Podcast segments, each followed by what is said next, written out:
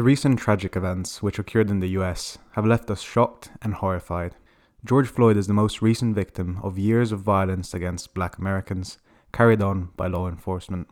The violence is the latest example of a history of institutionalized racism which oppresses and degrades black communities. TBU stands firmly and proudly against all forms of injustice and racism. We will delve deeper in our efforts to help spread awareness and support towards initiatives such as Black Lives Matter to ensure this moment of reflection is not lost. This moment must become a spark to generate change in our present and future, to build a future of solidarity, love, and respect. We stand together, united, in the face of injustice and oppression to make a difference.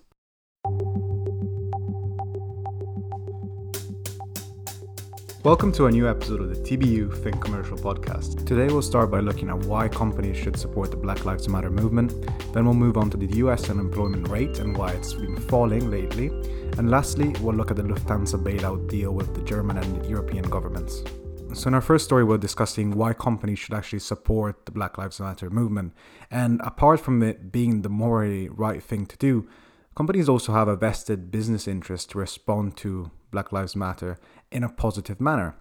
Companies are being called out even if they superficially support the movement, and it's clear that society is demanding more accountability from them, especially when we look at Fortune 500 companies. Now, companies that do not show their commitment to this cause could very well be boycotted by the public. And in this internet age which we live in, where information is so quickly spread on through digital mediums and people have rapid access to it, social movements are even more strongly tied to a business health. And when you start discussing this story, what can be useful to do is point out relevant examples that we've seen as of late, in particular of big companies and what they're doing to actually support this movement. So, for example, you can mention Peloton, Glossier, and Facebook, and how they, together with big tech companies, have already pledged to donate millions to causes supporting uh, this movement. But also, an interesting example is Warner Music, who delayed its IPO out of respect for this protest, and this shows the importance and relevance which companies such as these place on this movement and what it can actually do for their image in the public. But besides looking at why companies should support this movement, it's important to consider how they can do this. And especially when looking at this, we can look at it from a structural level to consider how, by placing, for example, greater effort into diversity hiring even law firms in the UK can better serve minorities through a greater outreach towards state schools or grammar schools instead of allowing predominantly white private schools take on their hiring. And another interesting solution could be to place a greater spotlight on minority partners and then link them up with minority students from a young age to give them a sort of mentoring figure to look up to and to then guide them through the hiring process and then to join the law firm eventually. And now we'll hear more about this from Xuan to learn more about how companies can support Black Lives Matter. Hey everyone. So, usually we do this with a script, but I thought let's try this a bit more freely today. This piece links the Black Lives movement and commercial affairs, and it really functions as a statement. Because the sad truth is that for people who aren't intricately affected by systemic biases, or who don't view themselves as allies of the cause for whatever reason, the value of a social justice movement lies in its economic costs and benefits. And from afar, the economic costs don't look that large. We mentioned last week that Hong Kong's protests resulted in uncertainties for the Hong Kong economy, but the S&P 500 is still up at over 1%. How does that work? This isn't a major event in the eyes of the corporate world for now anyway, the reopening of the American economy is. So long as the Fed continues propping up the economy, overconfidence will run rampant and the stock market will rally. But I'd put it to you that the economic costs exist, they just aren't as obvious as one might think. And I'll use a simple case study to illustrate this. Let's think of Nike and Pepsi. So I'm sure everyone remembers the Colin Kaepernick ad. It won an Emmy, and it was a gamble, sure, but it paid off. It was beautiful and it was sensitive. It understood the issue. To contrast this, I think we can't forget that horrendous Pepsi ad with Kendall Jenner pulling that social justice stunt. And this is what I mean. This is the statement that I want to make. What I think is that if companies fail to grow alongside the demands of this movement, they risk public approval in an age where public image matters infinitely more for any business.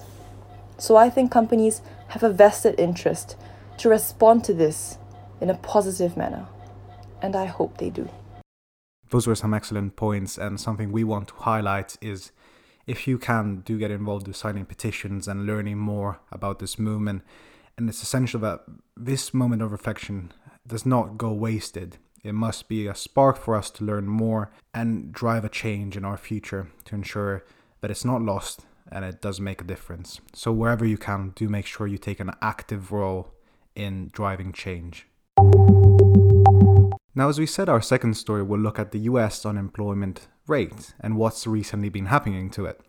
As you know, COVID 19 has had a huge impact on the US economy, but this seems as if it weakened in May, and the unemployment rate in fact fell to 13.3% as the US added another 2.5 million jobs. Now, the reason why this is significant is because it came as a surprise. In fact, the news follows the loss of 20 million jobs in April when unemployment hit 14.7%, and as a result, economists had been expecting a rise to as high as 20%. But what's important to consider is that even if it did drop, the rate is still historically high. And this is true especially if you compare it with February, when the unemployment rate was just 3.5%. And to support this, you can also look at how weekly unemployment claims fell from 6.6 million in April to 1.9 million last week. But these are still huge numbers.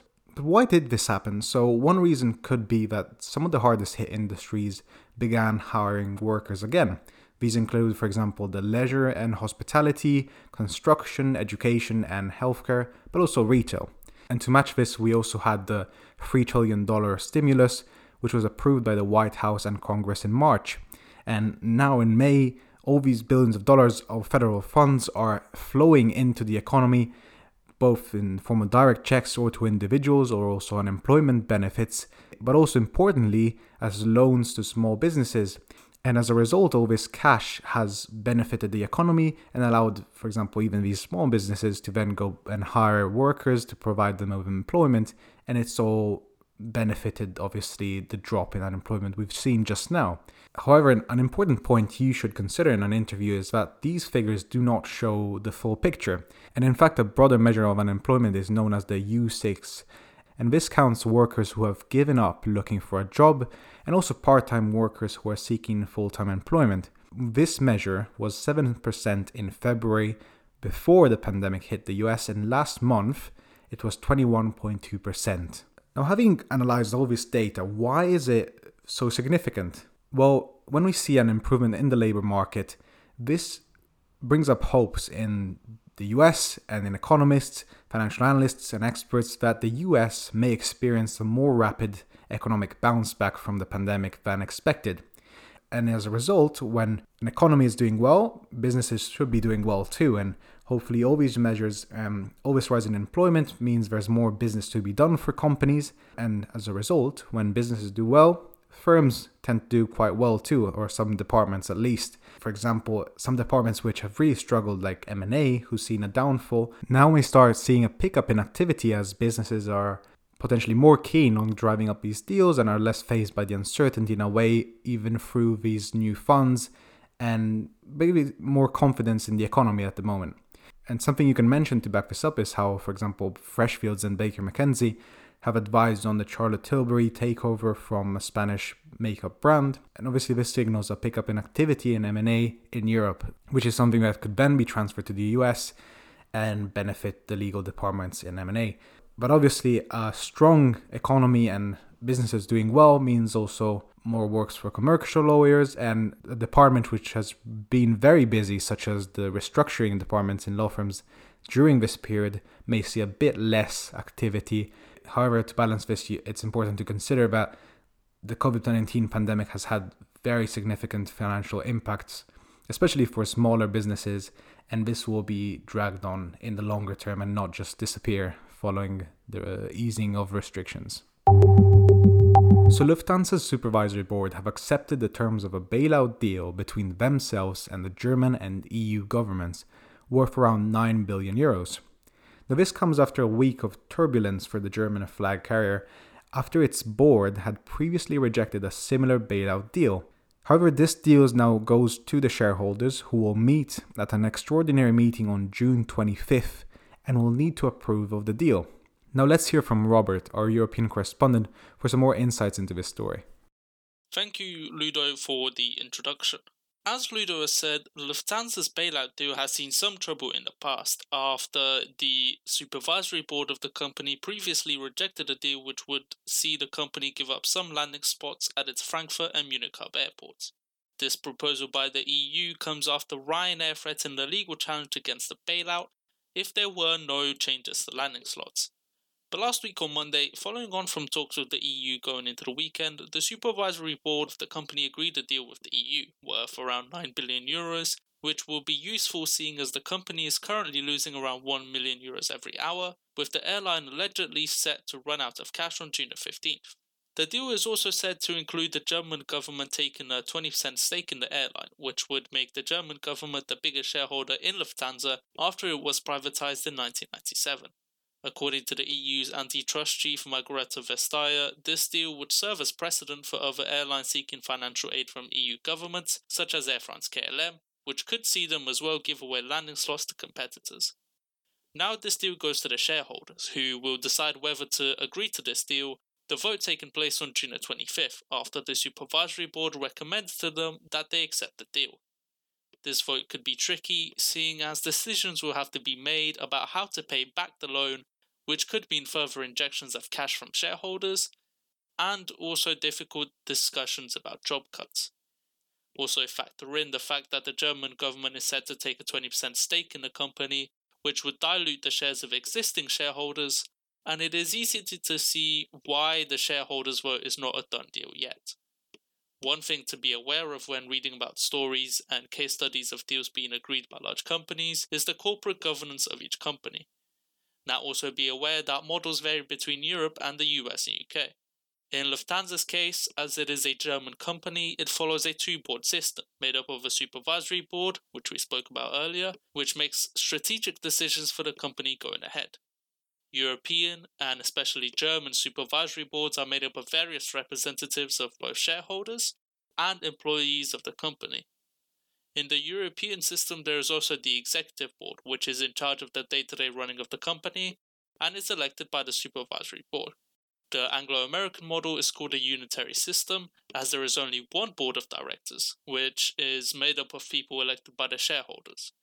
The board in this case is in charge of both day to day affairs and also the strategy of the company. Now, those were some excellent insights from Robert, especially regarding corporate governance and what this deal could mean for Lufthansa. And obviously, something you can always tie into this is how lawyers could play a role in this in advising governments, but also companies such as Lufthansa in getting these deals through. And these bailout deals have been quite common as of late to support these businesses, especially in the face of the financial implications of COVID 19. So you can tie all these broader deals in to mention how COVID 19 has had an impact on businesses and why governments are supporting them, how they're doing so, and what role lawyers could play in all these situations.